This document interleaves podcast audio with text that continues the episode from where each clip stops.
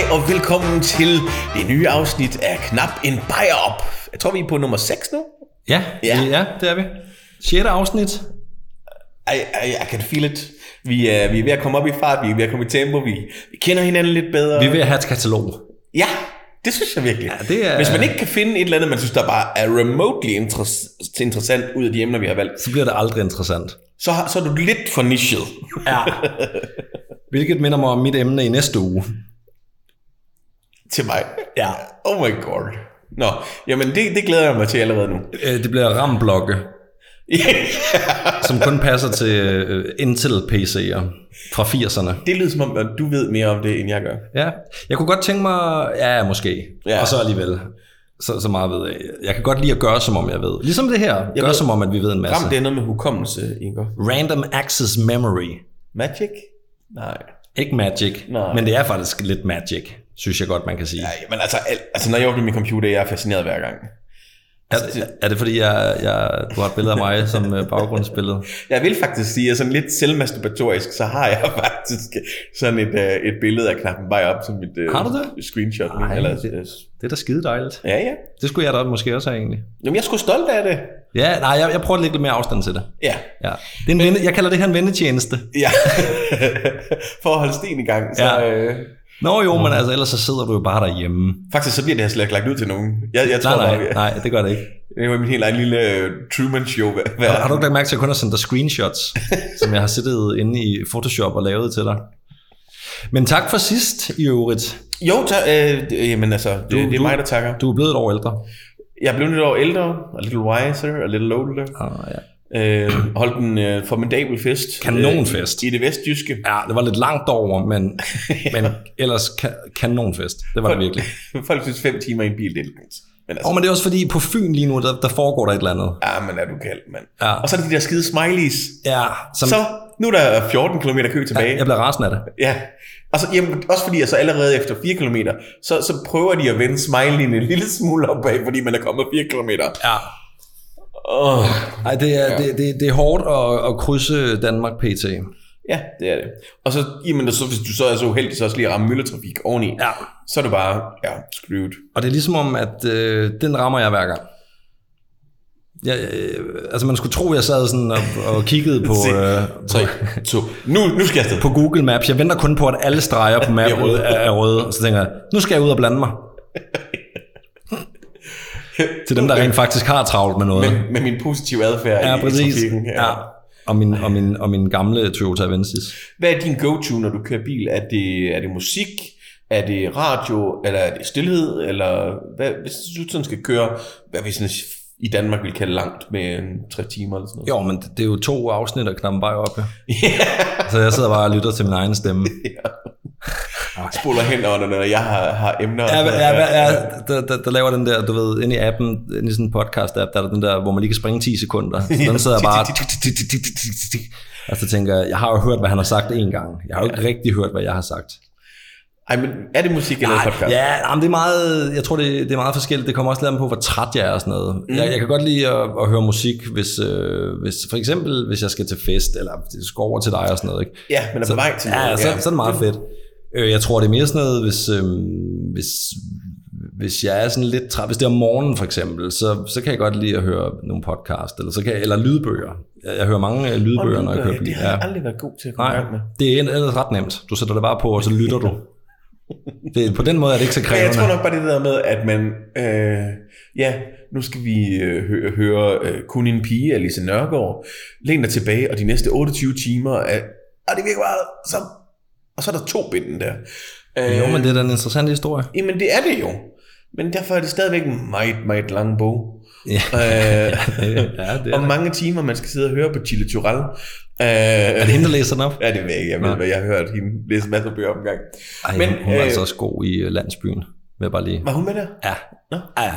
Hvis man ikke har set landsbyen, ind på Bonanza, eller hvor, hvor den nu ligger henne, Ja. ja. og så se landsbyen. Det er en kanonserie. Alt sammen filmet i kvadratisk billede. Ja, og, øh, og meget gråt. Det hele. Det er rigtigt, ja, det er sådan lidt næsten sebi. Ja, ja, øh, ja, det ja. er rigtigt. Det er, det er sådan noget... Øh, ja, eller så var der bare dårligt vejr hele tiden, mens de filmede der i, i start 90'erne. Det hedder landsby. Hvor ja. ligger den her landsby i henne? Så vidt jeg ved, ligger den øh, det er nede på Sydsjælland. Nå, et eller andet sted. Øh, den, er, altså, den er filmet øh, on location.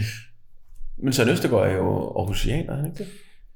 Jo, men man, man må godt, du ved, tage Man til Sydsjælland, hvis man har job. Det må man gerne. Det må man gerne. Han, var, han er skuespiller, han boede ikke i landsbyen. Han var ikke en, altså, han er der skuespiller, og de hyrede ham ind til... Det er jo nok bare fordi, jeg ligesom husker ham have. Ham og, hvad hedder han, øh, Niels øh, øh, Skov. Er det ikke Skov, han hedder? Nej, hvad fanden er det, han hedder? Skovsen. Ja, Skov, Niels Skovsen. Ja. ja. De er ikke rigtig brødre.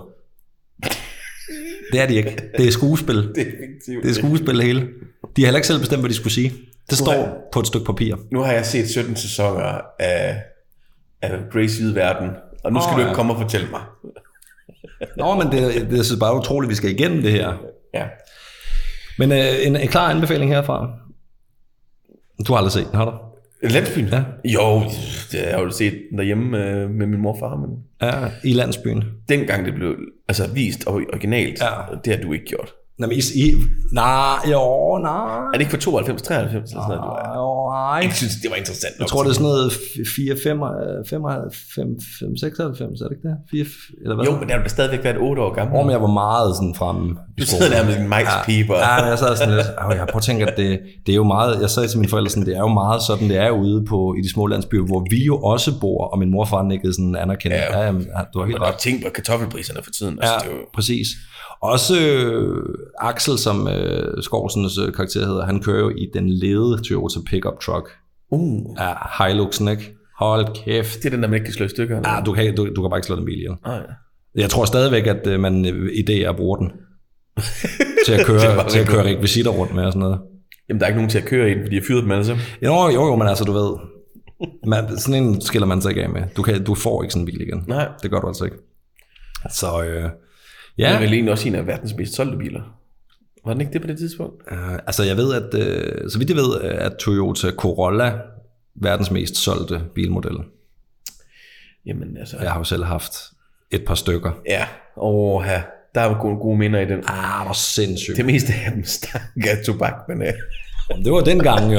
Det var Jamen, den det gang. det. Ej, jeg åbnede der vinduet. ja, jamen, det var, det var fortrinligt. Det var absolut ikke noget problem. For det er jo sindssygt, for dengang, der, der, der, der, der snakkede man jo ikke sådan, altså, der var folk sådan lidt, om hvis jeg kan få et lift, så må jeg finde mig i det. I dag, der vil det jo være, Ja, hvis du skal give mig et lift, skal du, du ved. Ja, og du skal sætte et kryds i en eller anden boks for, at jeg sådan... Ja, Præcis, ja, præcis. Jeg synes også, at det der med, at man skal sætte et kryds, hvis du gerne vil have samtale. Og, Nå, er det, er det sådan noget, hvad hedder det, GoMore? Kommer, ja. Hvis man skal have et lift, hvor man må snakke eller ikke snakke. Så det ved jeg sgu da ikke endnu. Men, men hvad Hvis er, du er en weird, weirdo, vil jeg da, altså, måske nok prøve at holde mig lidt for mig selv. jo, jamen det er rigtigt. Altså, men, men hvad nu, hvis man har sat hak i den der, gider ikke snakke, og så vedkommende inde i bilen begynder at snakke, er det så bare inde på første resteplads, og så bare ud, kontraktbrud, eller hvad? Det ved jeg ikke. Det kommer jo nok an på, om det er dig, der kører bilen. Eller... Nå, men det, i det her tilfælde er det. Ja. Jamen, øh, Jeg tror ikke, jeg, tror ikke jeg, kan, jeg kan, hvis jeg sætter kryds, jeg ikke betaler, og det er mig, der får liftet, og chaufføren begynder at tale, så, jo, så kan jeg godt sige, gider du godt at sætte mig af? altså nu har jeg ikke været inde på GoMores, øh, hvad hedder det? Øh, Jamen, det skal, synes jeg lige, vi skal have fuldt op på. øh, Regulations der. Ja, det må vi. Ja, Ja. terms and conditions. Terms and conditions, det var det, jeg skulle Øhm, nej, Ja, men det var en god fest. Det var en super fest. Øh, og der var øh, øh, god mad og musik, og der var grill i gang, og der var et bål i gang, og der var... var der bål? Ja, det var så. Hvorhenne? Dernede foran... Ja, det, Den, dernede foran? ja, Ja, okay. okay. ned, ned ad en trappe, så var der et bål. Og der var nogle, øh, nogle uheldige sjæle, der lige synes, de skulle ud og skinny dip der klokken 3 om natten. Jeg ved ikke, om du lader mærke Nej, hvor har jeg gået glip af mange ting. Jamen, du stod og dansede jo. Det gjorde jeg. Det var ikke alle, der gjorde det. Nej. Øh, de var udenfor, så, så tænkte de, de skulle ned og bade. Det de så ikke måske lige tænkte på, det er, at bare fordi der er vand, er det ikke nødvendigvis sådan optunet at hoppe i og bade. Det er ikke en bounty-strand. Nej, det var, det var det i hvert fald ikke. Øh, for det første tror jeg, at man skulle lidt langt ud, før det begyndte at blive dybt. Mm. Men det, der var øh, i rigelige mængder, det var muslingeskaller. Oh, Alle kom bare op med rifter på fødderne og blødte og og det kan gøre vanvittigt ondt. heller ondt. Ja. Ja. Det er derfor, Så- jeg altid lige har sådan et par øh, badesko med. Jamen, det, det, Dem de har jeg der, altid med. De der fine silikone der. Ja, ja, man lige trækker i det, og så kan Ja. du bare, altså det er jo, altså, jamen jeg ved ikke, hvad de sko ikke er i stand til. De er skridsikre og alt. Ja, ja, ja men det er, det er, nogle, det er sikkerhedssko på et meget højt niveau. Men jeg har set ind til flere fotos med folk, der sidder i, i sæbebad og, øh, og indpakkede fødder og sådan noget. Nå jo, men altså, øh, bliv på dansegulvet. Ja, det må være øh, konklusionen. Det må det være, ja. Det må det være. Øhm, der var så også til gengæld sjovt. Hvad fanden var det nu, vi hele tiden skulle høre? Øh... Vi skulle høre, vi skulle høre Backstreet Boys. Backstreet Boys blev spillet hele tiden. Og så vil jeg, så vil jeg godt egentlig lige øh, takke dig og alle gæsterne for, at vi ikke havnede i VLTJ-cirklen. Jamen, den havde jo fået lov til... Altså, den måtte ikke komme på, jo. Men det synes jeg bare er sindssygt, når vi er i Vestjylland. At der ikke er en eller anden i sin, i sin brænder, der tænker, det kan godt være, at der er forbud. Men Ja.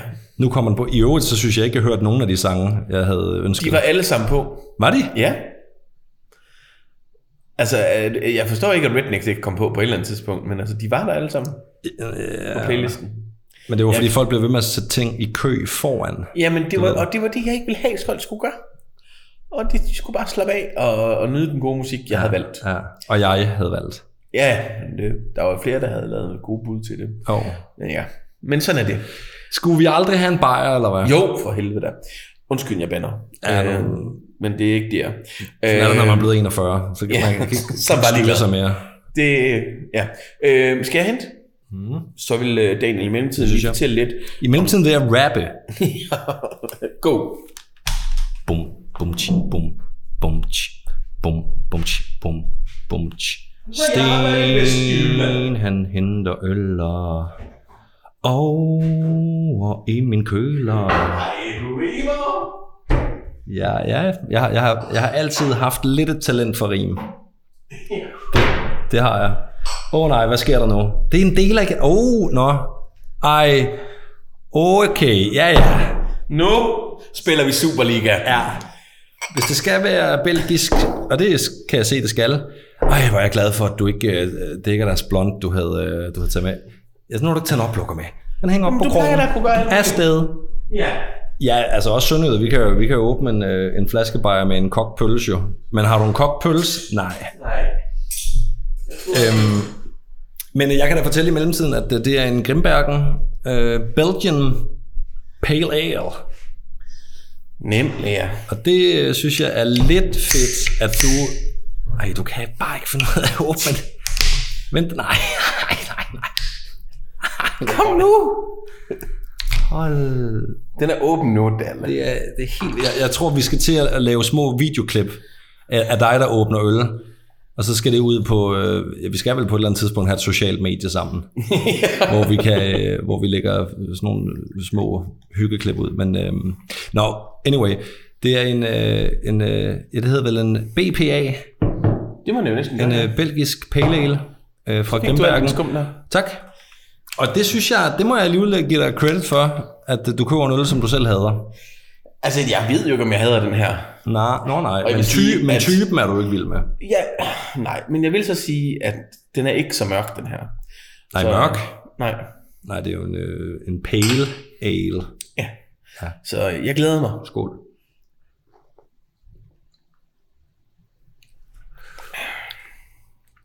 Ja, Det det kan jeg godt være med på. Ja, og det kan jeg godt forklare, hvorfor du kan. Fordi at der er jo ikke, altså der er ikke særlig meget humle i i forhold til IPA og APA's og sådan nogle ting. Den, kan du smage den der lidt øh, belgiske øh, vaffel, der er blevet blendet med ned i øl? Altså, den er søden- meget sød Ja, den er den, rigtig ja. sød, ikke? Og det er nok det, der vil i sidste ende være lidt for kvalm for mig. Ja, det- og det ville det helt klart også være for mig. Men nu har jeg kun en med. Ja, og den er også sådan en dejlig øh, stuetemperatur. Den har været på kølen, mand. Hvorhenne? I dit køleskab.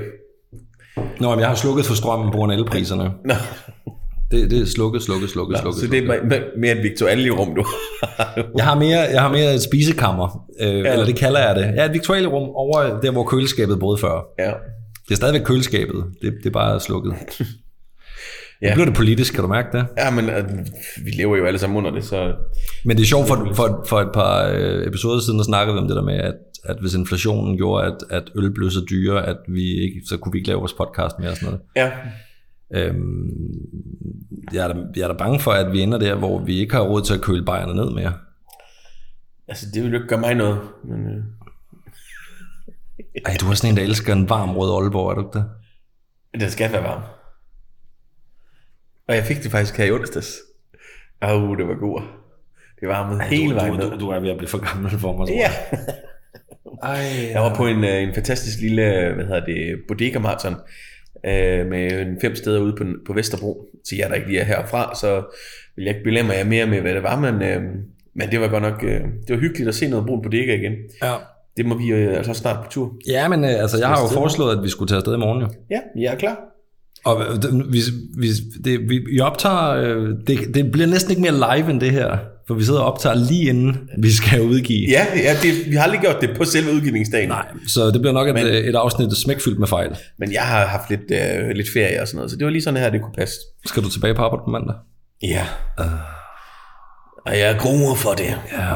Ja, men øh, jeg er også... Øh, jeg er også sådan en, der gerne vil have, at ens butik den kører ordentligt, så jeg vil jo egentlig også gerne tilbage. Du vil også gerne have løn. også det her, det er faktisk en nødvendighed. I hvert fald oven på den weekend, jeg lige havde.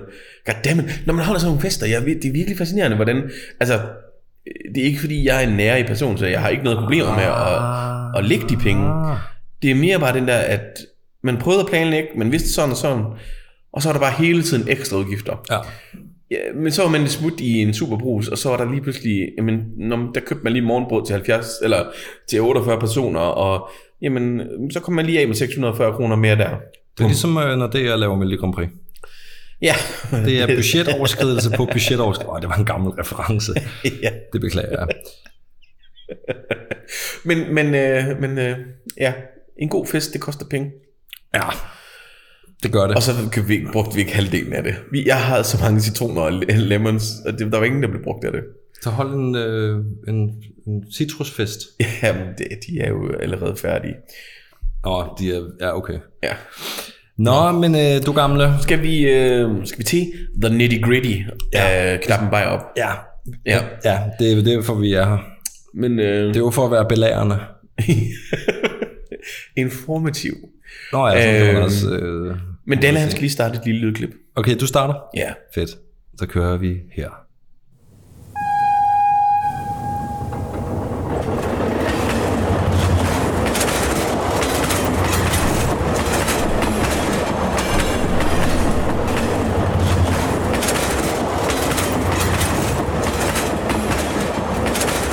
Oh, det er langt det tog. Ja, Jeg troede, det var en indkøbsvogn. sådan en indkøbsvogn på en elevator, eller sådan en rullende trappe, der klik, klik, klik, klik, klik. Nej, vi skal på en tur fra Moskva til Vladivostok. Det er en lang tur. And you have no clue. Jo, fordi jeg har slået det op en gang. Nå, jamen... Jeg ved, det er en lang tur, og så ved jeg ikke mere. Nej, nej, men vi skal jo lige have det der ene gættebud på, på ja, banen. ja. Hvor lang er turen? Uh. Og det er ikke to turen til Vejle, det er, Nå nej. det er togturen fra Moskva til Vladivostok. Åh, oh, jeg har lyst bare til at sige... Øh, altså, det skal ikke være helt præcist. Jeg har lyst til at sige øh, en 6.500 kilometer. Det er et super godt bud, og et rigtigt svar til denne spørgsmål. Men Nå. det er faktisk 9.288 Er det? Oh, shit. kilometer. Holy damn, det er lang tid. Det er helt vanvittigt langt. Heldigvis så kører det med en lidt større præcision, end, uh, end uh, DSB gør. Hvilket jo faktisk er lidt fascinerende, når man også ved, hvad, hvad den skal igennem, og uh, ja, også på visse tidspunkter af året er der rimelig meget sne på, det, på, de der, på nogle af strækningerne i hvert fald. Og det kan de godt køre på. Jamen altså, der er jo sådan nogle, øh, hvad hedder det, isbrydere på foran, øh, foran på toget om, om vinteren og sådan noget. Så, øh, Jeg ved, at man kan montere det på DSB-tog. De, jamen de, jeg ved ikke. Deres største problem, det er vist nok blade. Ja, nå ja. Øh, Jamen, det hedder du, når, når jern møder jern, og der, og der er et lille tørt stykke ahorn imellem. ja, så tager det 20 minutter længe at komme til Varde. Du, du, ja, du kan, du kan ikke køre over det. Nej, men der har de jo udviklet sådan en laser-ting. Og Har de? der skal jeg lige fylde op her. Ja. Øhm, Det bliver langt, det her. Sådan en laser-ting, der skal, der skal øh, blæse dem af. Altså på den transsibiriske? Nej, nej, i- i okay, Danmark. Okay. Nå, men vi skal tilbage til øh, Rusland. Og det er jo sådan lidt et touchy sub- subject, det her. Det er jeg godt klar over. Rusland er jo ikke ligefrem et kridthus, må man sige. Nej. Øhm, så, øhm, og, og jeg vil sige, meget af det, jeg, jeg sådan har fortalt om det, skal man jo nok også sådan efterfølgende tage lidt med et gram salt, fordi at, who knows, øhm, fordi det her, det er jo egentlig lidt et forsøg på at sælge dig, øh, en tur øh, med, ja, fra Moskva til Vladivostok. Nå ja, Fordi det lyder altså ret spændende, synes jeg. det tror jeg også. Ja. Øh, men hovedlinjen, den går ja fra Mo- Mo- Moskva øh, til Vladivostok øh, ved Stillehavet. Hvis man ikke lige ved geografisk, så er det jo så, at Moskva det ligger sådan et godt hu- hug ind i, øh, ind i Rusland. Øh, og så er det altså hele vejen over til Stillehavet. Øh, hvad hedder det? Og ja, det er verdens længste øh, jernbane. Det tager cirka, hvis man sådan, hvis man bare sidder i toget, der er mange, altså det kommer jeg ind på, hvad man laver ligesom nogle afhop en gang imellem. ja. Øh, men så tager det syv dage. Altså i et hug. Jamen altså, den vil aldrig gøre det i et hug, men, men hvis du sådan ligesom er på at gøre det så hurtigt som muligt, så kan du gøre det på cirka syv dage. Okay. Okay det, det synes jeg alligevel er okay hurtigt. ja, 9.000 kilometer. ja, Syv dage. det, ja, det er de der, um, Fedt. ja, 1000, om, plus, 1000 plus om dagen, ja. Ja. Øhm, men Rusland øh, har haft en langvarig venten på at have en havn i Stillehavet. Øh, og her er vi altså tilbage i slutningen af 1800-tallet. Øh, fordi at, og, og, og, og, fordi de gerne vil ligesom have en, en connection på den side af vandet, øh, så, øh, så opretter de så byen Vladivostok i 1860. Øh, og den får sådan ret hurtigt øh, vigtighed øh, i at være en, en god havneby, fordi at så åbner hele øh, Japan og hvad hedder det, ned, ned omkring øh, de indiske ocean og sådan. Det, det åbner lige pludselig op på en anden måde for Rusland, øh, som ellers havde øh, hvad hedder det, fragtrute op gennem det Kaspiske hav og sådan noget. Øhm, så øh, allerede i, øh, hvad hedder det, i 1880, altså 20 år efter byen er, er oprettet, det er jo ret vildt at tænke på, altså hvor hurtigt tingene gik dengang, mm. og det var selvfølgelig også derfor, det hedder den industrielle øh, tidsalder. Men, øh, hvad hedder det, der er den vokset så, så stor, at man jo så også manglede gode transportmuligheder øh, til at føre tingene ind i landet. Og det er så der, at man øh, valgte at starte den, øh, hvad hedder det, den transsibiriske jernbane. Øhm, så man bygger den øh, imellem 1991, det er ligesom der, man påbegynder den, og den står, står klar i 1916. Hvad siger du? 1891? 1891, Nå, det ja. er fordi, du sagde 1991, Ja. så du siger, at den ikke Det giver ikke mening, nej. øh, så øh, forholdsvis Hvad hurtigt... mindre man byggede baglæns? Startede i 1991 og sluttede i 18, eller i 19, hvad du, 06? Nu vrøvler du, Dalle. Det giver ja. ingen mening. Okay. Øhm, hvad hedder det? Øhm, øhm, nu er jeg helt lost det her. Nej, men faktisk så det, der er lidt sjovt ved, øh, øh, ved lige præcis det, du siger, at man startede bagvendt, det er jo, at man egentlig gjorde øh, præcis som man gjorde i øh, USA, øh, da man også nogle år forinden øh, havde lavet en, øh, hvad hedder det, øh, transkontinental jernbane. Øh, det var, at man startede på hver sin side Og bygget mod hinanden. og bygget mod hinanden. Ja. Det giver jo også god mening, jo. Øh, det man jo så, hvad hedder det, øh, øh, brugte som, øh, som arbejderne til den her, øh, det her lille projekt, der tog ja, små 25 år, mm. øh, det var selvfølgelig straffefanger. Ja, ja. Ja, Og masser af dem. ja. og øh, russiske soldater hjælper os til. Øh, en af de største sådan hindringer, og det var så også der, man mødtes øh, på midten, eller det er ikke helt på midten, men lidt mere til højre, øh, det var øh, Baikalsøen, som man egentlig burde vide noget mere om, for hold da fast, men ikke at den er vigtig i forhold til, øh, til hvordan den transsibiriske jernbane egentlig blev oprettet, så faldt jeg sådan lidt ned i øh, et, øh, et hul af det, og øh, det er den største sådan ferskevandssø, og den dybeste ferskevandssø, der er i verden. Okay. Øh, så det er en sø, en, en helt reel sø, ikke bare sådan en havagtig noget, men, men hvor der er øh, 1,6 km til bunden. Det er, det er hun med noget af en line, man skal have gang i der. Ja. Nå. Og den, den gemmer på mange øh, interessante øh, fakta. Så det kunne faktisk godt være en udfordring engang. ja. Øhm, Jeg har haft om Gud i nogen. ja, så du mener, du er over vand. Jeg, jeg mener, at alt, hvad der ikke hedder havvand, har jeg beskæftiget mig rigeligt med. Nå, men det man så ligesom gjorde, det var, at da man kom til det, til, til, øh, til det sted, på hver sin side af søen, så begyndte man at, altså så, så man skulle på turen, fordi at man, så snart man havde noget af ruten, så begyndte man allerede at bruge den. Hvilket Ja, ja, ja. jo giver god mening. Ja. Men det var så først i 16, at den ligesom blev connected.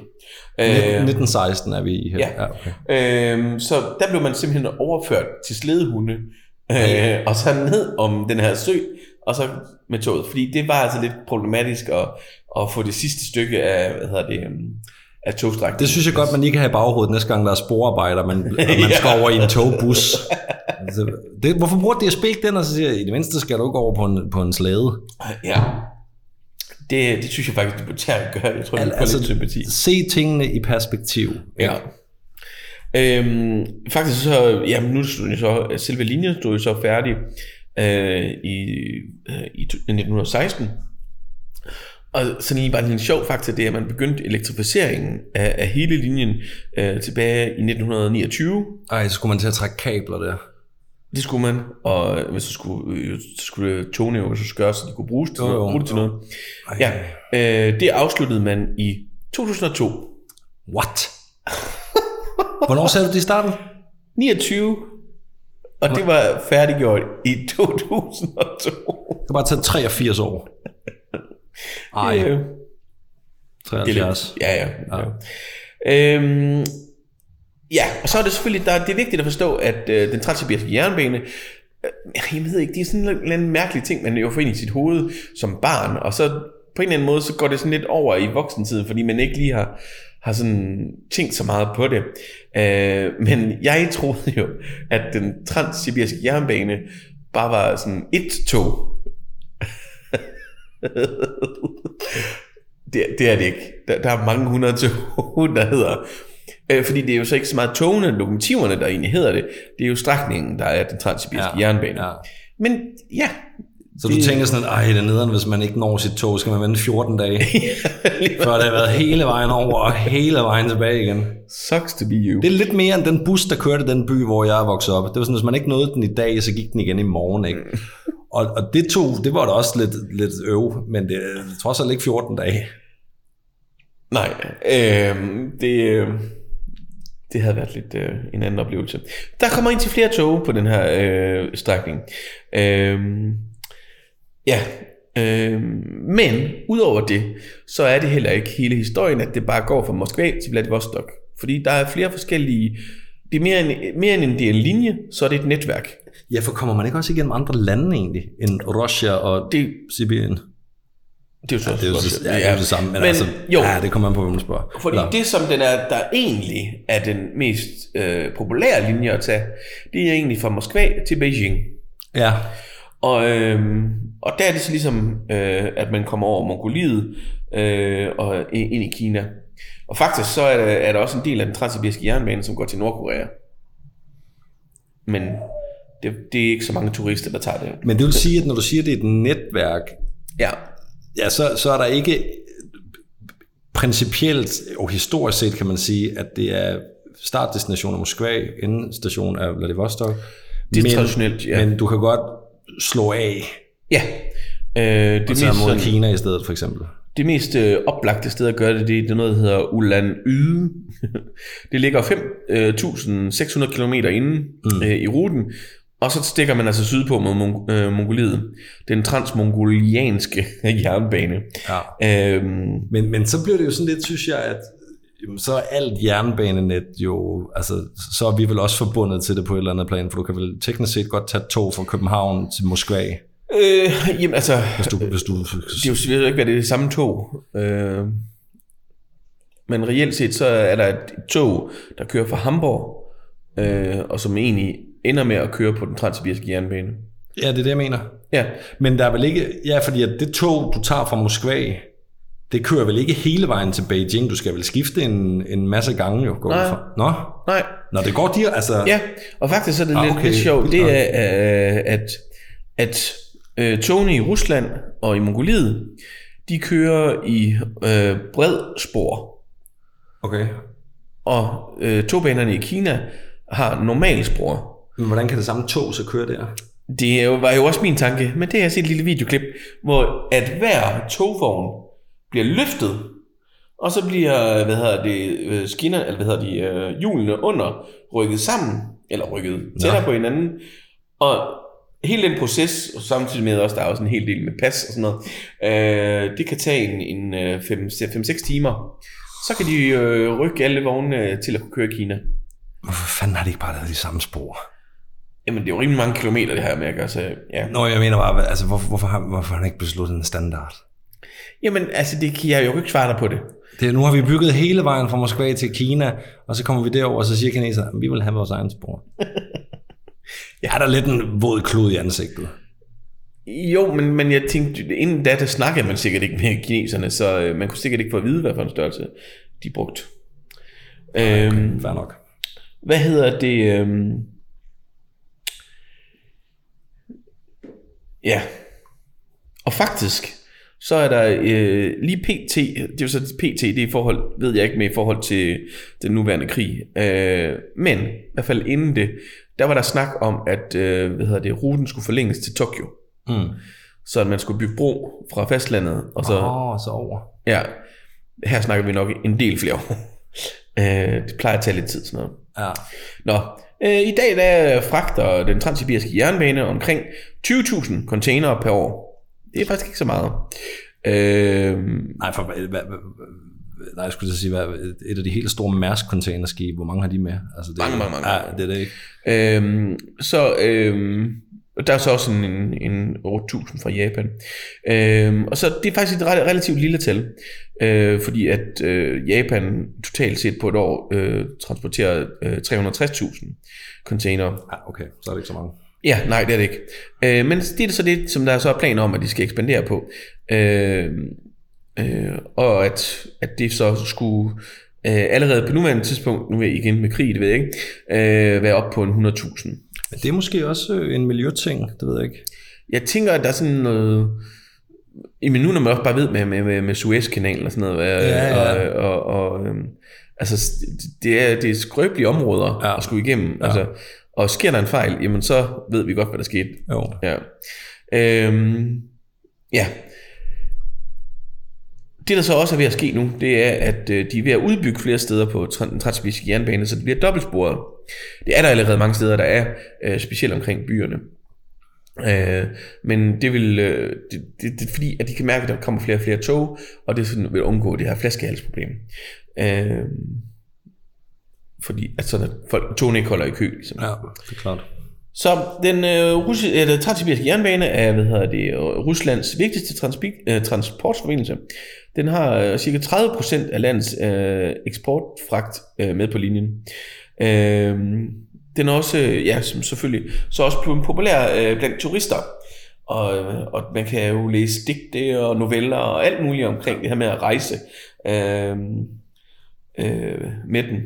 Det koster dig på en første klasses billet, koster øh, koster det 12.000 kroner. Fra Moskva til Vladivostok. Vladivostok, okay. Ja. Jeg har ligesom taget ud for den linje. Ja, fordi det, the original. Og, ja, og man kan sige, der er så mange kombinationspakker, så det er der, vi starter. Men jeg tror ikke, det bliver, det bliver ikke meget dyrere af at tage til Kina, tror du det? Jo, det bliver faktisk lidt dyrere ja. nok, men det, ja, der, vist, ja, der var en eller anden forklaring på det. Ligesom. Øhm, anden klasses, øh, hvad hedder det, det er så helt ned på 6.000.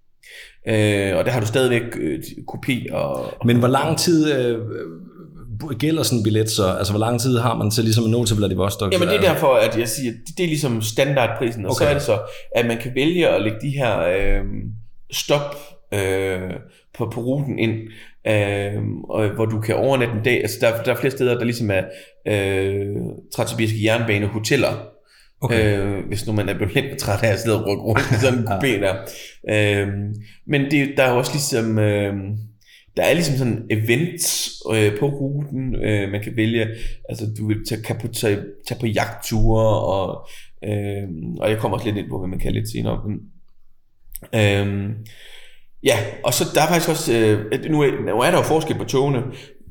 Nogle af togene, der er der også tredje klasses, men det fraråder man turister fra at gøre.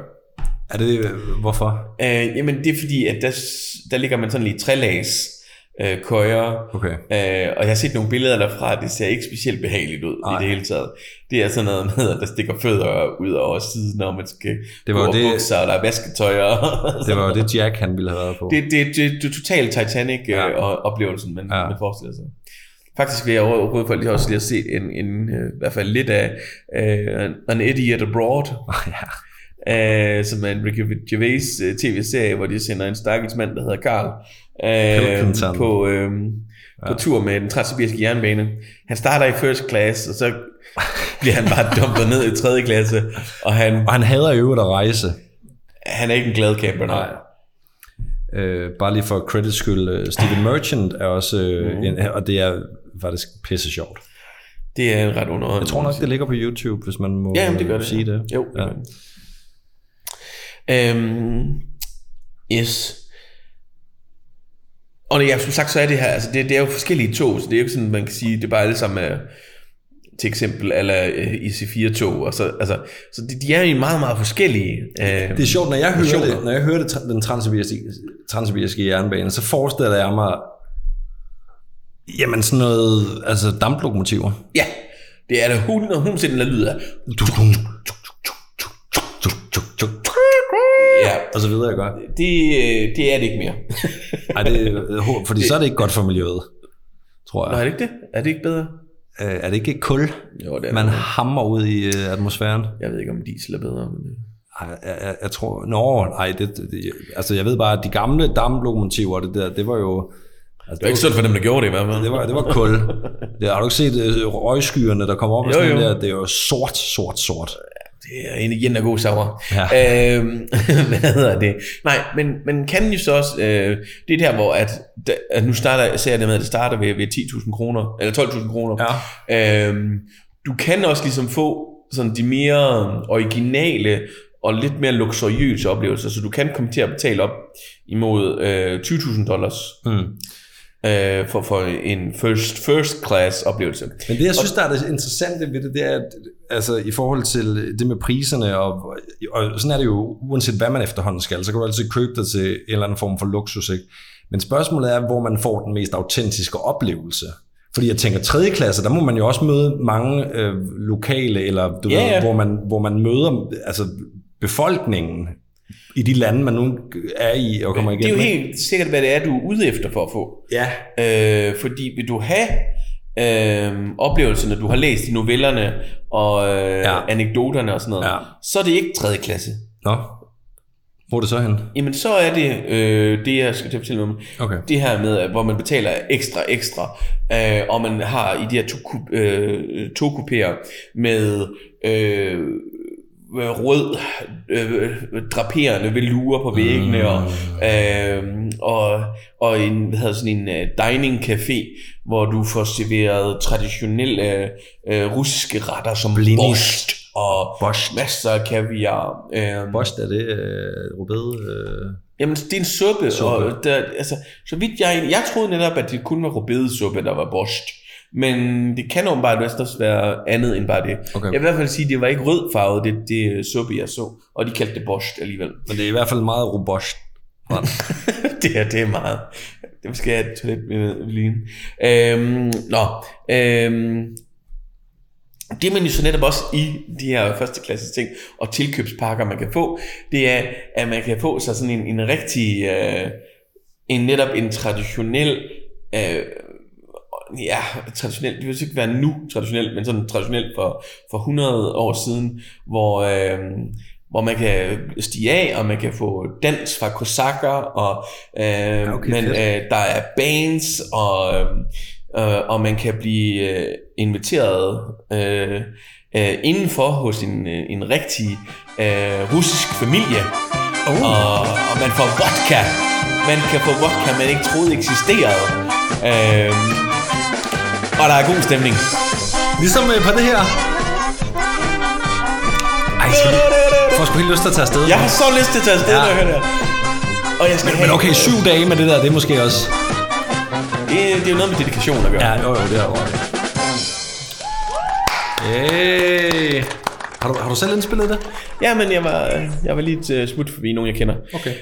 Øhm, ja, så man kan få noget, en, en oplevelse noget traditionelt, men det er fuldstændig opstillet. Okay, Øh, så det er, det er for show. Men det er jo for sjov, Ja. det, men, og, men det er jo folk, der lever af det. Så Jo, jo. det vil jo, altså det vil svare til, at der er nogen, der har hyret folk til folke, i Folkedanseklubben, øh, om at, at, at komme og, og ja, igen tilbage til Tutu til Vejle. Alting ender med en Tutu til Vejle. Ja. Øhm, øh, og, og, og, og, få en god frikadelle og en flæskesteg. Og Ja. det, det er jo det, det svarer til. Øh, og så også komme ind og snakke med en, en, en, en, en vestjysk familie eller sådan noget. Øh, det er pæne huse, velholdte, men de er gamle. Snakker vi Vestjylland nu, eller snakker vi stadigvæk langs ruten? Langs ruten. Okay. Øh, og, og så er man midt inde i verdens største land, og man har siddet og kigget ud af et vindue i tre dage, hvor det har sagt duduk, Ja. duduk, Ja. duduk.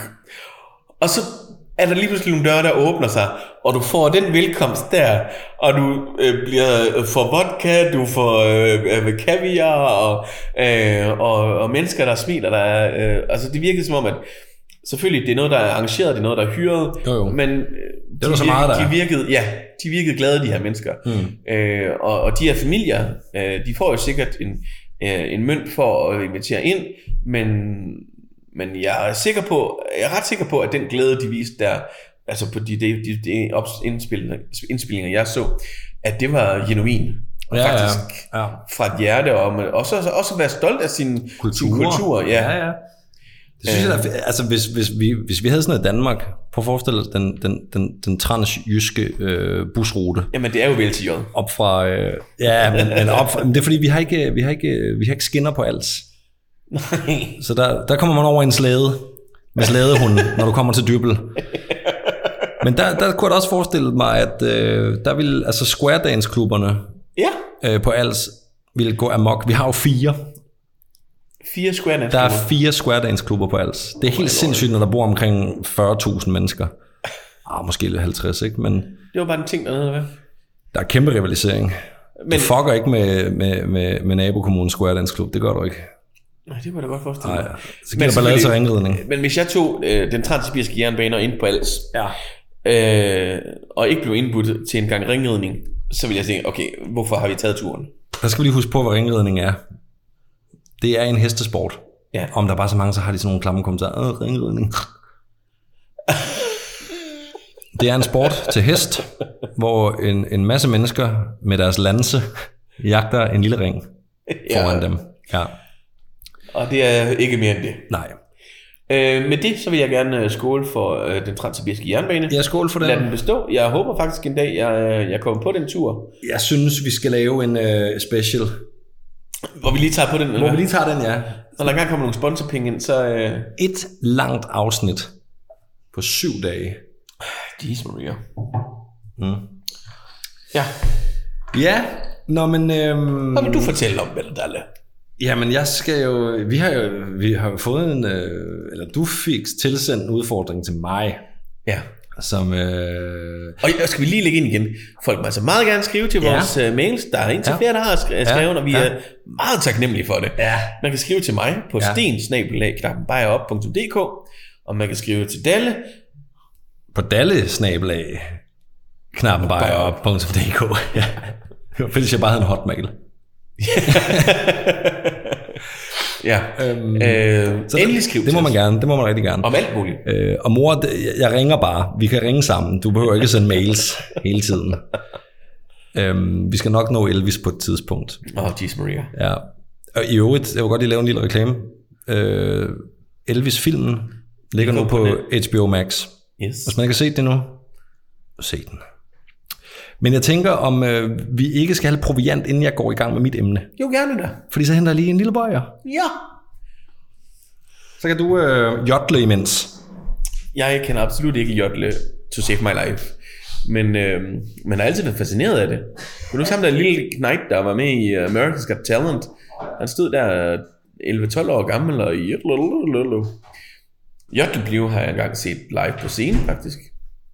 Til en, øh, hvad hedder det, øh, hvad hedder sådan en havnefest i Struer. Det, det var faktisk ret imponerende. Ja. Øh, det var ikke bare øh, for sjovt, at han hed Jotlebio. Det kunne Nej. han sgu. Og han har også rigtige venner, der kommer og bakker op. Så det er altså kanon.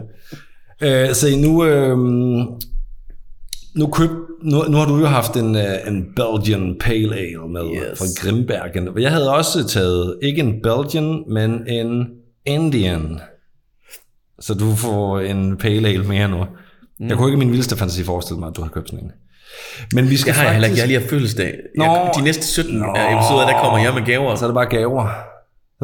Hvad har du med i dag? Sherry? Nå, okay. Jeg har portvin. Men vi skal have en, øh, og det er lidt øh, sjovt, eller det er ikke sjovt, men, men det er fra øh, bryggeriet i Skovlyst. Nå. Og øh, det, der egentlig er lidt interessant ved Skovlyst, det er, at det ikke er særlig dyre øl. Ved du, hvorfor det er det? Øh, nej. Ved Det du? er produceret i Polen. Gør det? Ja. Nå. Seriøst? Jamen, det er derfor, de holder priserne nede. Nå, det er da interessant. Ja. Øhm, det er en lille kal på øh, 6%. Ja, det er jeg lidt spændt på. Ja. Om, øh, Og øh, det kan altid gå frem og tilbage, eller hvad hedder det, op. Det kan enten man vinder, eller ikke vinder. ja. Altså nu, jeg, jeg, jeg har smagt den før. Og øh, den hedder Indian Pale Ale Lumberjack. Ja. I am a lumberjack and I feel fine. Ja, og jeg, jeg tror måske, det er en IPA, som du godt kan lide, for jeg synes slet ikke, den er hissig nok på humlen. Jamen lad os da tjekke. Skål. Og du drikker et glas, din connoisseur. Ja. Ja, ej. Den er, den er lidt flad, synes jeg, i smagen. Lidt, synes jeg, den er. Det første, der lige fik mig, det var, at det lugtede af and. Om det er der også jo, den er jo brygget på and. Ved ikke, skum den. Ja. Jeg fik sådan en følelse af and. Hvis der sidder nogle virkelige ølkender derude, så sidder de og gruer sig, når vi sidder og snakker om øl. Ja, måske vi, nok det ved vi heller ikke en skid om øl. Nej. Men vi kan godt lide at drikke det. Ja, det kan vi. Jeg, jeg er ikke, altså, den er fin nok.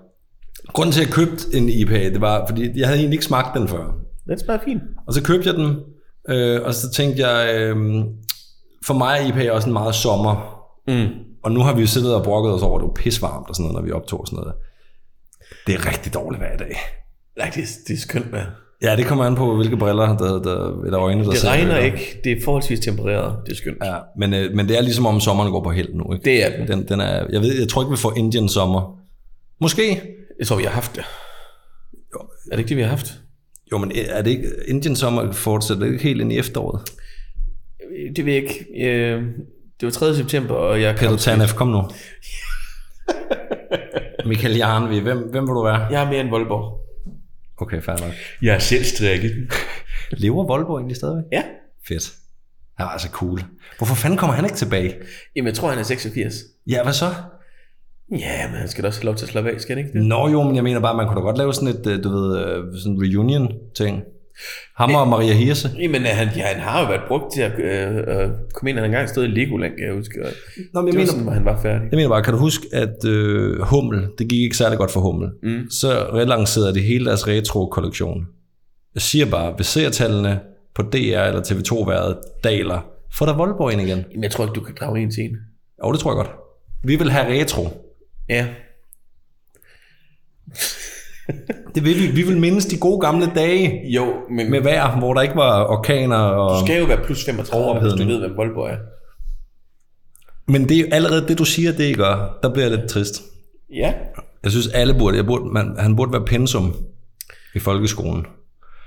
Anyways, Yes. vi øh, skal til næste emne, som øh, var, ja, som nu afbrød vi os selv, fordi vi skulle øl. Det var øh, en, der skrev vedrørende øh, Grise som kæledyr. grise som kæledyr, ja. Og, og, og der øh, synes jeg da lige, vi skal... Prøv, prøv, bare, bare lige prøv at høre det her. Det er en lille gris. Ej, det var da en hæslig lyd. Ja, men det var faktisk også den her, jeg ville have afspillet. Nå. Er det ikke sødt? Jo. Det er sjovere. Ja. Øhm, og jeg, jeg, jeg ved godt, hvorfor jeg fik det emne, fordi at jeg havde for 10 år siden sådan en kæmpe drøm om at få en lille kælegris. Jeg vil sindssygt gerne have en kælegris. Også, det skal siges, jeg er lidt allergisk over for hunde og katte.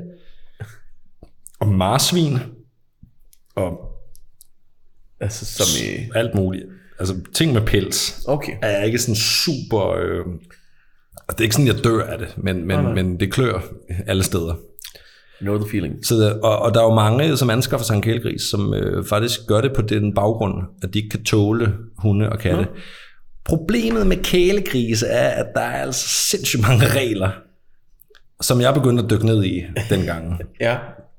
Det er jo sådan, at øh, en gris, uanset øh, hvad formålet med den er, så er det i Europa, altså i EU, øh, kategoriseret som et produktionsdyr. Ja. Så det vil sige, at du må ikke have en gris i byzoner og i sommerhusområder. Med mindre du får en dispensation. Den skal du søge om ved kommunen. Men så skal alle dine naboer i høring de, skal, de bliver spurgt om, hvad synes du om, at øh, Daniel øh, inde ved siden af, øh, inde anden til højre, har en, en kælegris. Og hvis naboen siger, det bryder jeg mig sgu ikke så meget om, så får du bare ikke nogen kælegris. Ej. Ja, jeg vender lige øh, lidt tilbage til, øh, til det med reglerne, og hvorfor jeg endte med ikke at få en kælegris. Jamen, de bliver jo altså heller ikke ved med at være små, jo. Nej, og der er også nogle gode historier der. Men, altså, en, øh, i, i forhold til øh, Landbrug og Fødevarestyrelsen, så er en kælegris en gris, du ikke har tænkt dig at slagt. Ja. Og hvis det nu viser sig, at det er et dumt svin, get it? så øh, kan man jo blive nødt til at slagte en dag, selvom man har kælet med det. Men, Du kan også bare aflive den. jo jo, men hvad så med det? Det er bacon. Ej, undskyld. Ej, nu skal vi også, fordi jeg ved, der er, der er nogen, der måske lytter, som går meget op i grise. Og vi skal også behandle øh, dyrene ordentligt, og det kommer jeg også lidt tilbage til. Men der er mange forskellige griseraser, og øhm, nogle af de sådan mere almindelige øh, griseraser, når det kommer til, øh, til øh, kælegris, det er hængebusvin for eksempel, Ja. som jeg tror, vi alle sammen kender. Så er der også noget, der hedder en kune kune, Uh. og den ser eddermame mærkelig ud. Øh, og så er der, øh, den er lidt mere sjælden end Maishan. Kan vi stave det for folk? Kune Kune. Kune Kune er K-U-N-E, K-U-N-E. Okay. Og så er der en Maishan, som er M-E-I-S-H-A-N. Google Og den, search. den er mere sjælden, og den ser, den ser vild ud. Det ligner, at, at du har sådan lidt en, en, en, en overvægtig gris, og så har du bare sat store elastikker på den alle steder, så den har sådan, du ved, ligesom med babyhåndled og sådan noget. Sådan Ja. ser den ud over det hele. Den ser, jeg, jeg viser dig nogle billeder på et Ja, tidspunkt. ja. Øhm, og det, der nemlig er vigtigt, det er, at, at med kælegrise, det er, at for eksempel sådan et, en industriså kan altså godt få en kampvægt på omkring 400 kilo. og, og sådan, sådan en kan du ikke have dansende rundt hjemme i stuen. Og shit. Men lad os lige vende tilbage til den også. Den sætter vi også lige en lille pind i. Øhm, men altså, der find, de her kælegris kommer i mange forskellige størrelser, og øhm, æder med noget af en grillfest, man kan holde sig. 400 kilo. Ja. 400 kilo svin. Shit. Det er sindssygt. Ja, det gør det. Men det, så store er de altså i, øh, i sådan, øh, jeg ved ikke om de 400 kilo, om, om vi snakker konventionel landbrug, eller om vi snakker fri, øh, frilandsgrise, Nej. eller økogrise, men jeg tror 400 kilo, det er sådan et, en general snit. Øhm, og det er altså for en så. Ja, ikke en årene. Ah, nej, nej, nej, nej, nej, nej, nej, nej. En årne kan blive større. Det, det er jo sådan en halv ton. Ej. Og så er de jo fandme... Shit. Nu smadrer jeg lige noget. Altså, det er jo, det er jo en, en lille pony. Sådan en, har du nogensinde været inde i en svinestal? De Ja. er jo kæmpe store. Jamen, jeg ved godt, de er store, men det er altid svært at vurdere, så, hvor- altså, hvor mange kilo vi har med at gøre. Jo, jo, men også, jeg synes også, altså bare sådan højden på ryggen og sådan noget, og ja. længden og sådan noget, synes jeg er ret... Øh, det er et stort dyr, det er det sådan en gris. Og, øh, men kælegrise, de, de, dem kan du selvfølgelig få i mange øh, forskellige størrelser, og alt efter hvilken type du, øh, du vælger. Der er for eksempel en, en sortbroget landrace og uldgrisen. De kan altså, det er kælegrise. Ja. De kan altså blive op til 150 kilo. Kan de blive så store? Ja. Hold da kæft, mand. Det er altså en Okay. Nok en dem der uldgris, der jeg sådan har tænkt på, man måske kunne have. oh, men det er altså et okay kæledyr, ikke? Ja, Hvis man tænker på en labrador, hvad, hvad var en labrador? En 35 35-40 kilo, ikke? Ja. Det er jo, det, altså, det er noget af en forskel. Ja. Øhm, og så øh, Kune Kune og, og Maishan, de, de bliver sådan mellem 60 og 90 kilo. Ja. Ja, så det er stadigvæk noget af dyr, Er det du stadigvæk? danser med der. Øhm, så er der så også de her minigrise, miniatyrgrise, som det er sådan en blanding af forskellige ting, og de kan blive sådan mellem 10 og 50 kilo. Der er nogen, der refererer til dem som teacup pigs. Ja. Og der bliver jeg altså nødt til at sige, det skal man, nu, nu har jeg researchet på det, og hvis det er rigtigt, det skal man, det skal man måske holde sig fra. Nå. Fordi det er noget med, at for at man manipulerer lidt med, med vækst og sådan noget, Ja, for at få de her små... Ja, og så er det sådan noget med, at man underernærer dem.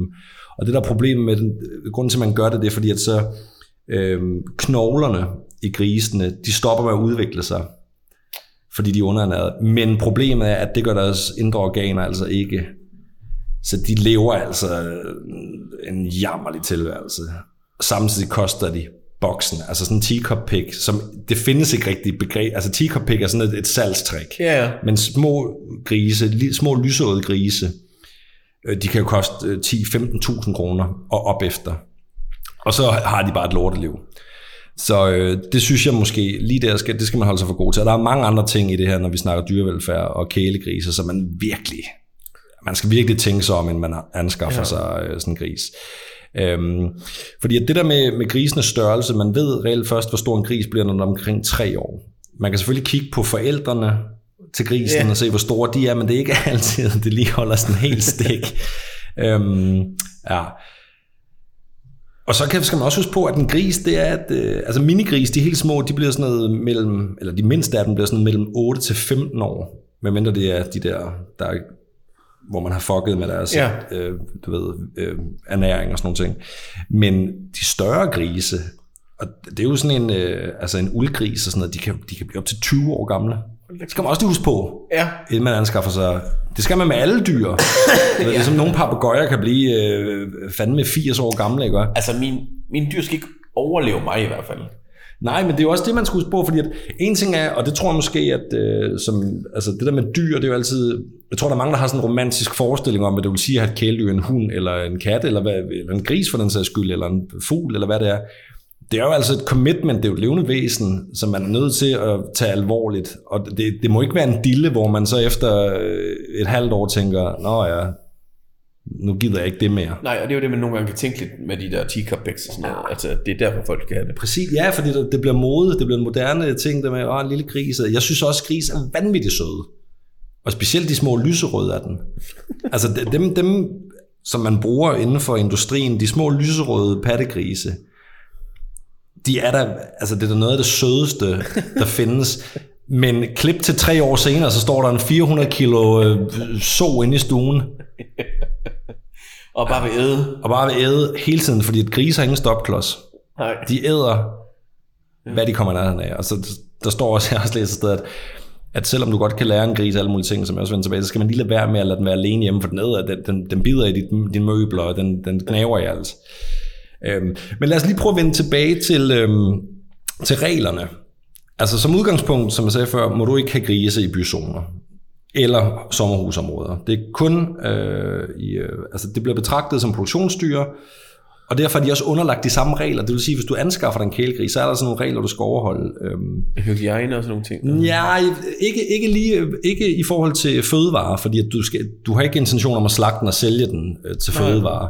Så, så det er du egentlig ikke underlagt. Men, men, men hvis du har én gris bare, så skal du registreres ved Fødevarestyrelsens centrale husdyrs, husdyrbrugsregister, CHR, vil jeg kalde det fra nu af. Og øh, der skal du... Det er dem, der blandt andet giver de der klips til ørerne og sådan Ja, noget. præcis. Ja. Der skal du nemlig øh, registreres for, at du har svinehold. Altså fuldstændig som landmand skal. Ja. Øh, og du skal nemlig have din grise ID-mærket øh, øh, enten med et øremærke eller med en chip.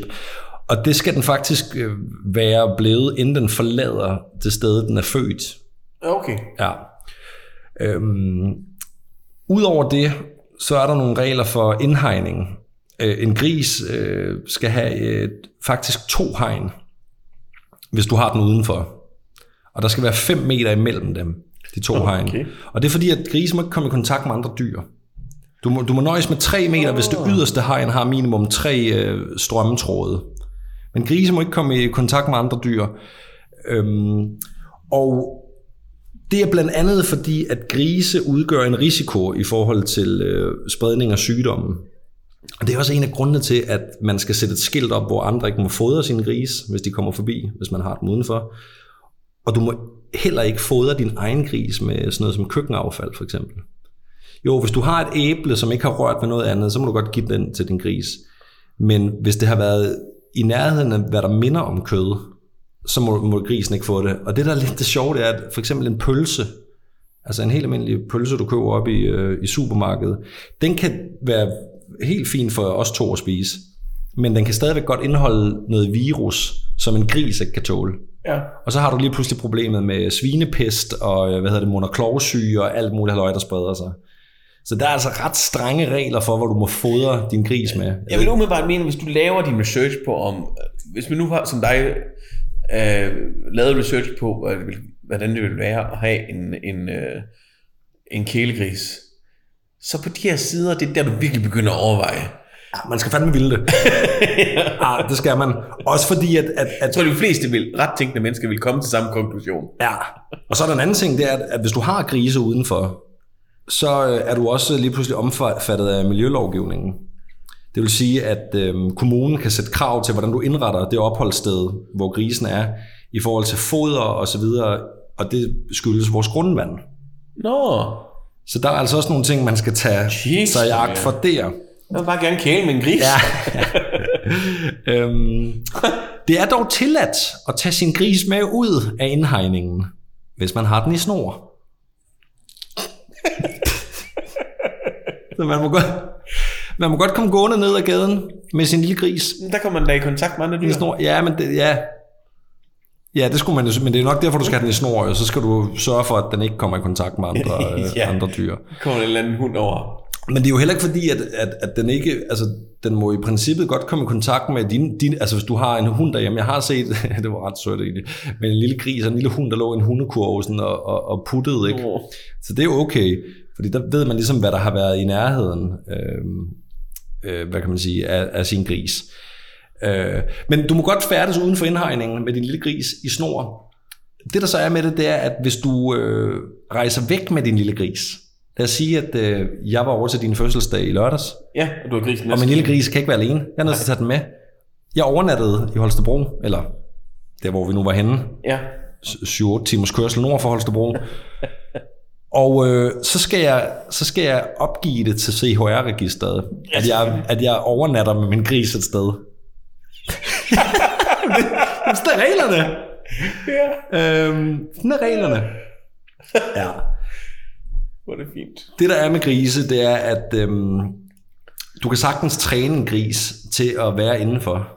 Til at bruge øh, grisebakke, hedder det vel, og ikke kattebakke. Ja. Altså, du kan sagtens lære en gris, at den skal skide der. Være og- renlig, Og, ja, ja, og være renlig. Jamen det gør de jo også, når de er ude på en mark, så er der jo et hjørne, hvor de Ja, ja, besøger sig selv. Altså, øh, Ja. Det, det er jo derfor, det også altid kommer med, at det er faktisk et renligt dyrt. der Det selvom med- de godt kan lide. Altså, Ja, også, ja, det er nemlig ret renligt dyr. Det er også derfor, det, det er totalt uretfærdigt, at vi siger, at ej, hvor det, det ligner en svinestige. Ja. Men mindre du bor, hvor det er meget mudret, så giver det ikke rigtig mening. øhm, men grise er... Lægger du mærke til alt det øl, du drikker, jo? Du drikker da ikke noget? Nu er du bare komme i gang. Det er fredag. Det er fredag. Men grise, og det er jo måske der, hvor... At, at det, hvor jeg måske synes, man lige skal stoppe op.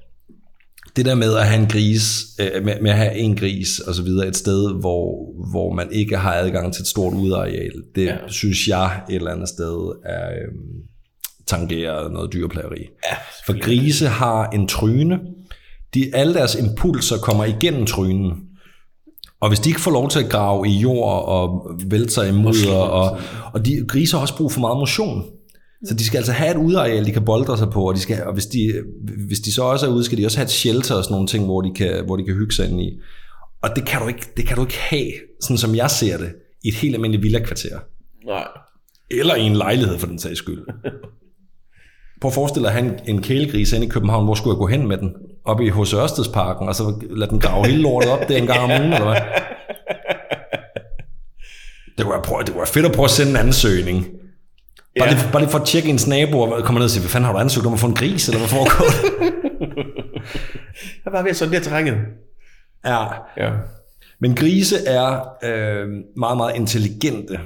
Det er muligvis et af de mest intelligente pattedyr. Og øh, de har en helt sindssygt god hukommelse, og de kan bruge de informationer, de lærer, altså sådan konstruktivt. Ikke på menneskeniveau, naturligvis. Nej, nej. Øhm, men grise er også Og det er lidt interessant det her, fordi grise er også lidt mere, mere reserveret end hunde for eksempel er. Altså hunden er jo, det er jo ume, altså, øh, øh, betingelsesløs kærlighed Ja, for er eller det, nærmest, ikke? Og Selv med mennesker, de måske ikke engang kender. Der er grise, der skal du altså, med grise, der skal du kæmpe lidt hårdere. Ja. De, de skal, de skal, du skal først vinde deres tillid. Og det har noget, og det har noget at gøre med, at, øh, ja, men, men, men i særdeleshed med grise har det noget at gøre med, at modsat hunde og også Ja, katte, katte er noget andet, tror jeg. Men, men hunde er jo et, et rovdyr, altså sådan biologisk set. Mm. Hvor grise er et flugtdyr. Det vil sige, at grise er altid på vagt. De ved ja. Ja. godt, at der er mange, der rigtig godt kan lide at æde dem. Inklusive også mennesker jo. Ja. Så de er altid på vagt, og du skal virkelig vinde deres tillid.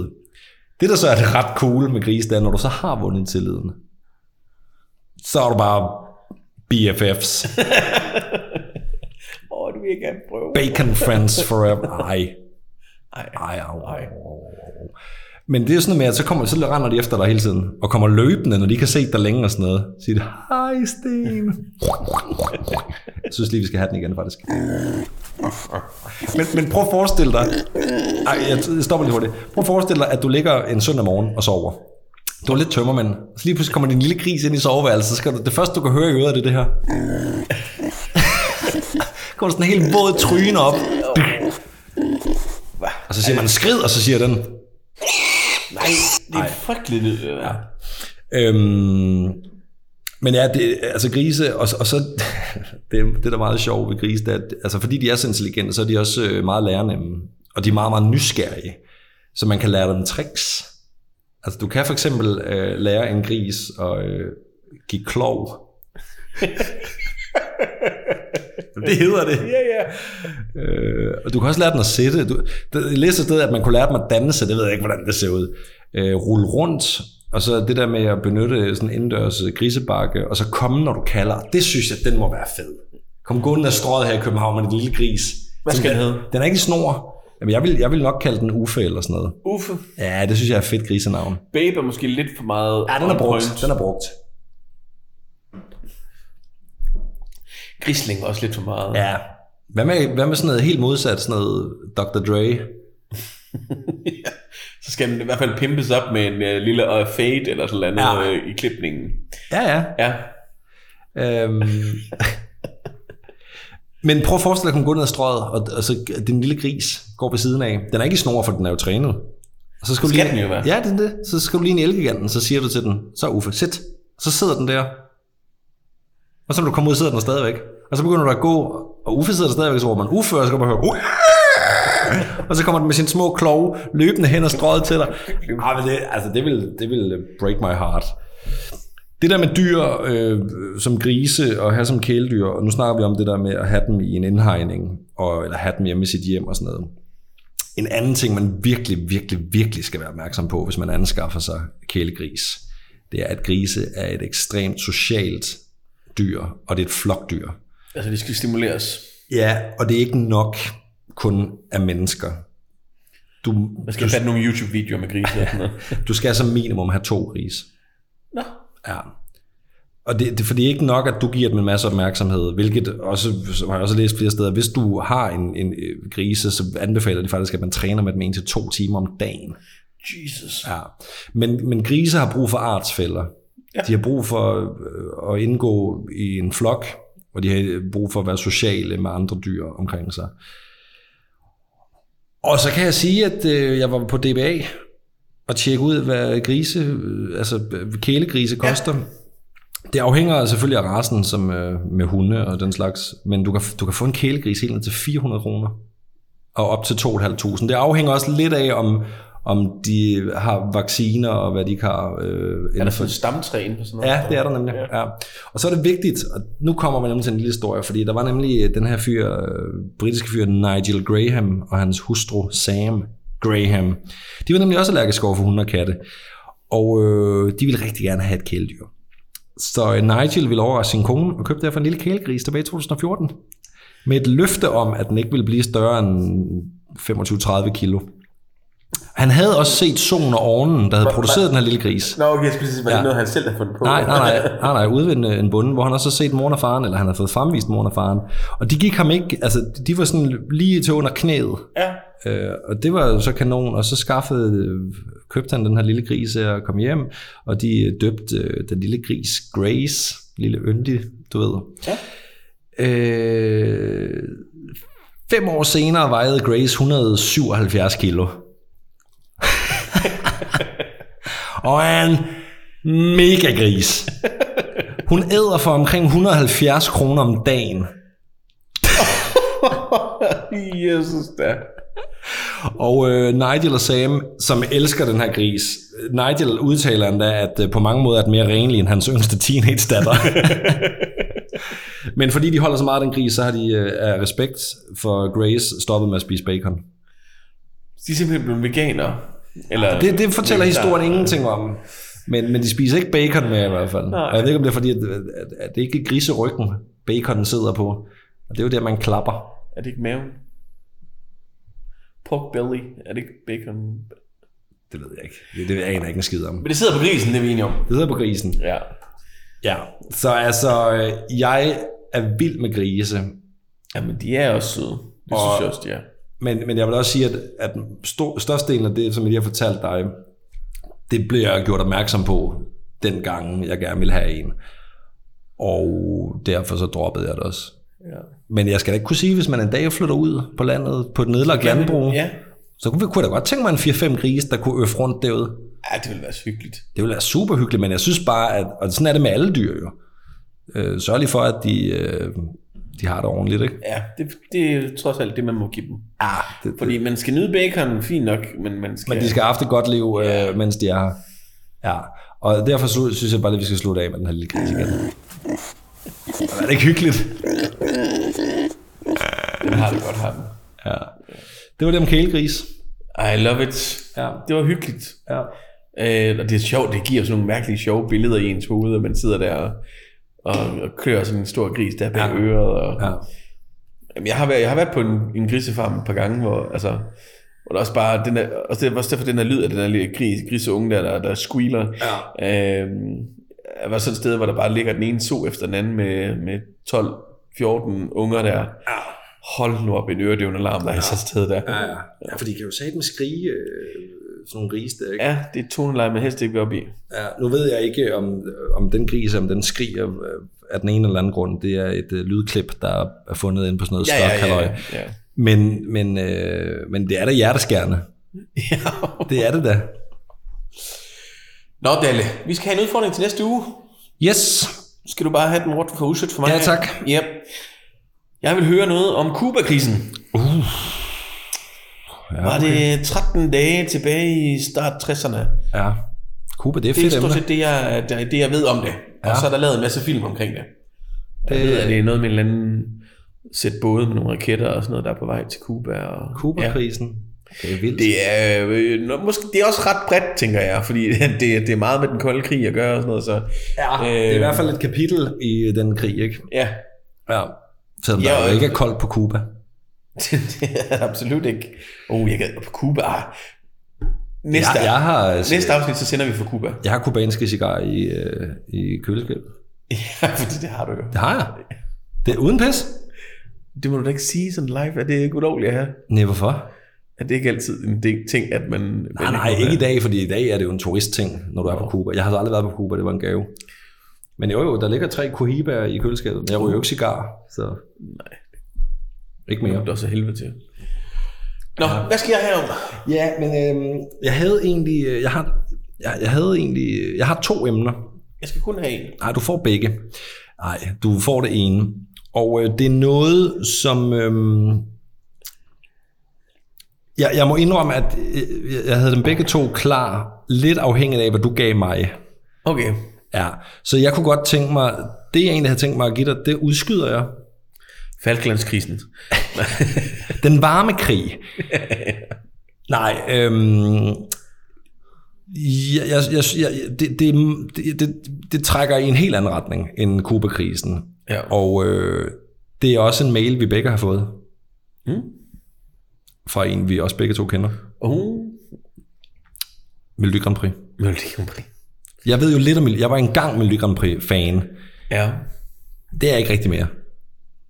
Jeg Så- er aktiv. Ja, det, ja det, det er jeg med på. Du danser i måneskin hver aften.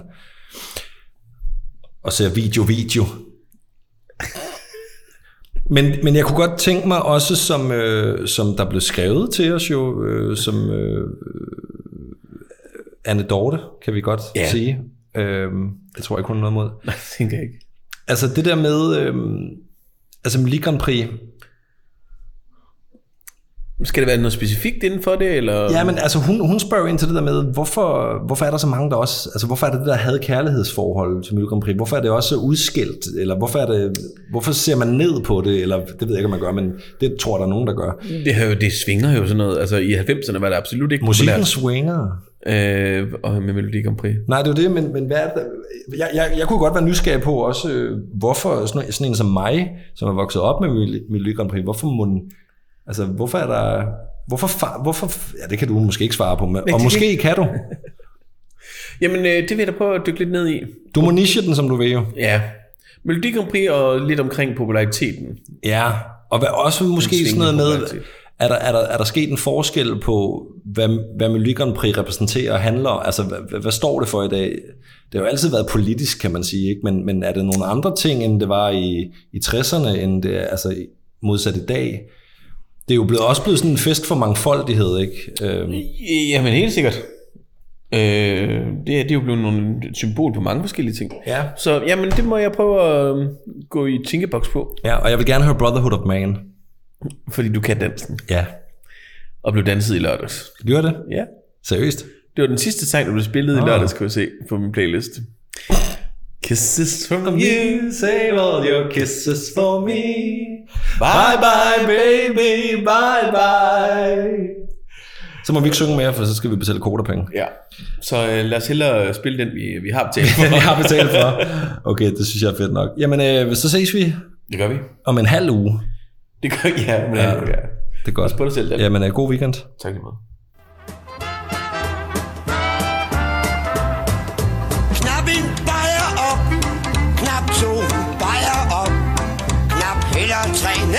En idé.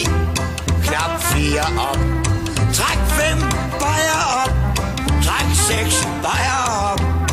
I tror, det er liv, men jeg har lyst til syv. Træk otte op.